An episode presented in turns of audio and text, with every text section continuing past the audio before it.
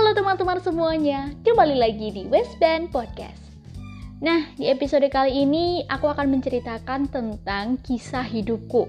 Tapi bukan tentang kisah cinta ataupun kisah pertemanan, aku akan menceritakan gimana sih aku bisa menemukan kepercayaan diri. Ya, aku ambil topik ini karena memang buat kita-kita para remaja perlu banget yang namanya percaya diri. Di dalam kehidupan sehari-hari, di sekolah. Kita tuh perlu yang namanya percaya diri gitu kan. Jadi aku pengen sharing sedikit gimana sih aku akhirnya bisa menemukan kepercayaan diri itu. Daripada kalian nunggu lama-lama langsung aja yuk. Ini dia ceritaku. Yay!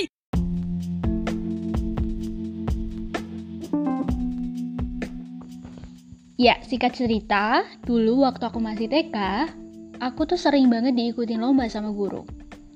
Dan aku masih inget banget, pertama tuh aku ikutan lomba nyanyi. Pas di panggung, nangis. Kemudian lagi diikutin lagi lomba pidato. Lomba pidato udah agak berprogres sedikit sih. Pas naik panggung, udah keluar beberapa kata sampai di tengah-tengah baru nangis. yang penting udah berprogres kan ya, yang awalnya uh, masih nangis di awal, nah sekarang udah di tengah-tengah nangisnya.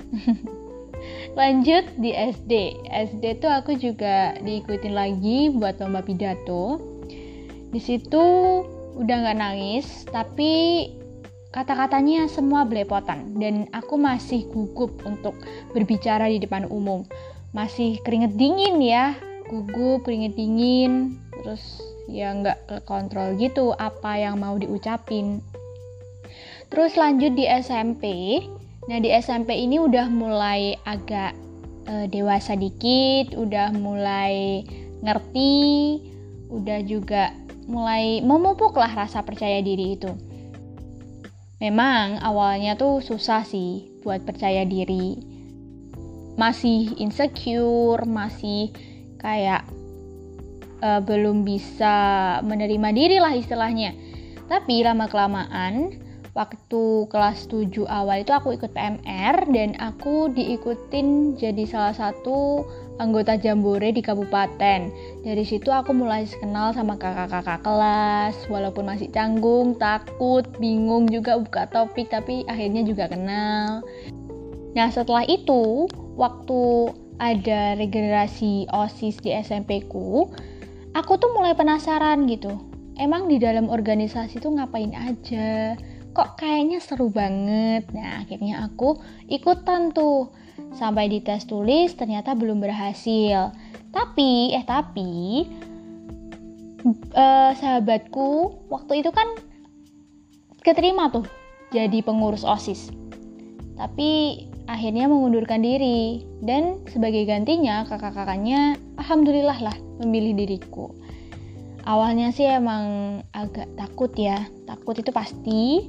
Kemudian agak bingung juga, kok gini, kok gini. Tapi lama lambat laun juga makin terbiasa, malah terjebak, gak bisa keluar gitu. Pengennya organisasi terus. Nah, di kelas 8, kelas 8 tuh ada pemilihan ketua dan wakil OSIS periode tahun 2019-2020. Aku buat polling di Instagram, aku inget banget, itu pollingnya tuh nggak ada keterangannya buat iya atau tidaknya gitu. Jadi ya buat apa, tidak buat apa tuh aku nggak kasih tahu. Tapi teman-temanku ternyata banyak yang milih iya. Akhirnya dari situ dan modal nekat, aku juga mencalonkan diri menjadi calon ketua dan wakil OSIS. Jujur aku takut. Ya pokoknya dalam awal-awal itu benar-benar takut banget benar-benar gak siap tapi penasaran. Nah pas di tes tulis aku pesimis. Aku kayak kayaknya nggak bisa deh. Kok teman-teman semua bisa semua kok aku enggak gitu.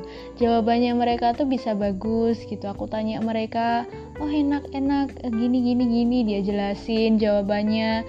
Kok bagus banget. Kok jawabanku enggak tapi ternyata aku terpilih dan lanjut ke babak wawancara.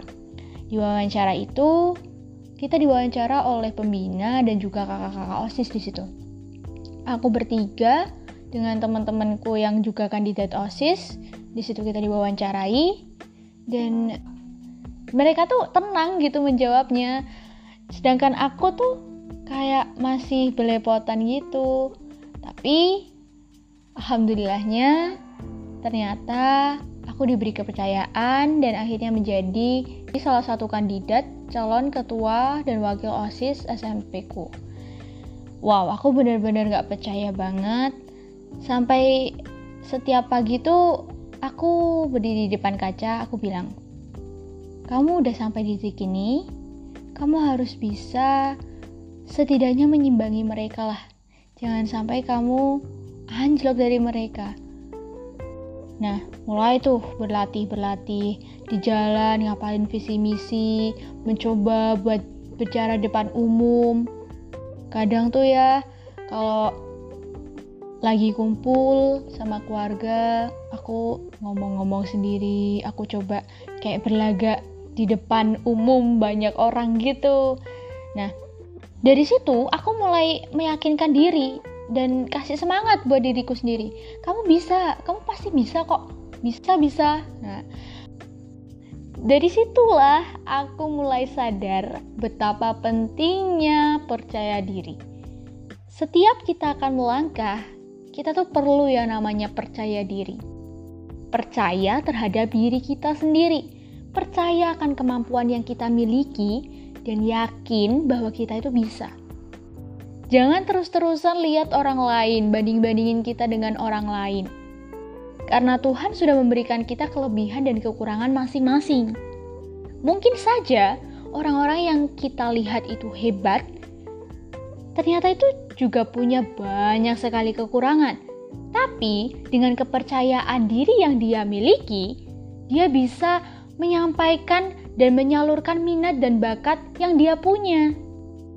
Nah, jadi buat teman-teman, menurutku buat kalian yang masih malu, takut, canggung, dan lain sebagainya, kalian mulai sekarang harus bisa keluar dari zona nyaman itu.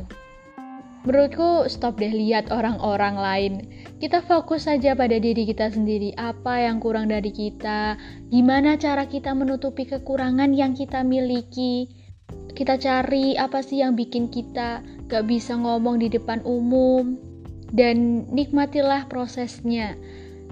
Jangan terlalu terburu-buru untuk bisa menjadi yang seperti ini, seperti itu, tapi nikmatilah prosesnya. Harus konsisten dan tetap semangat buat ngelakuin hal itu. Dan mungkin ini yang bisa aku ingetin buat kalian. Percaya pada diri kalian sendiri, percaya pada kemampuan kalian.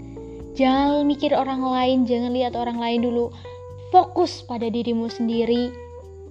Mulai dari sekarang nih ya, setelah kalian mendengarkan ceritaku tadi, kalian harus tanamkan dalam pikiran kalian, tanamkan dalam hati kalian, yakini dalam diri kalian kalau kamu pasti bisa. Kamu pasti bisa.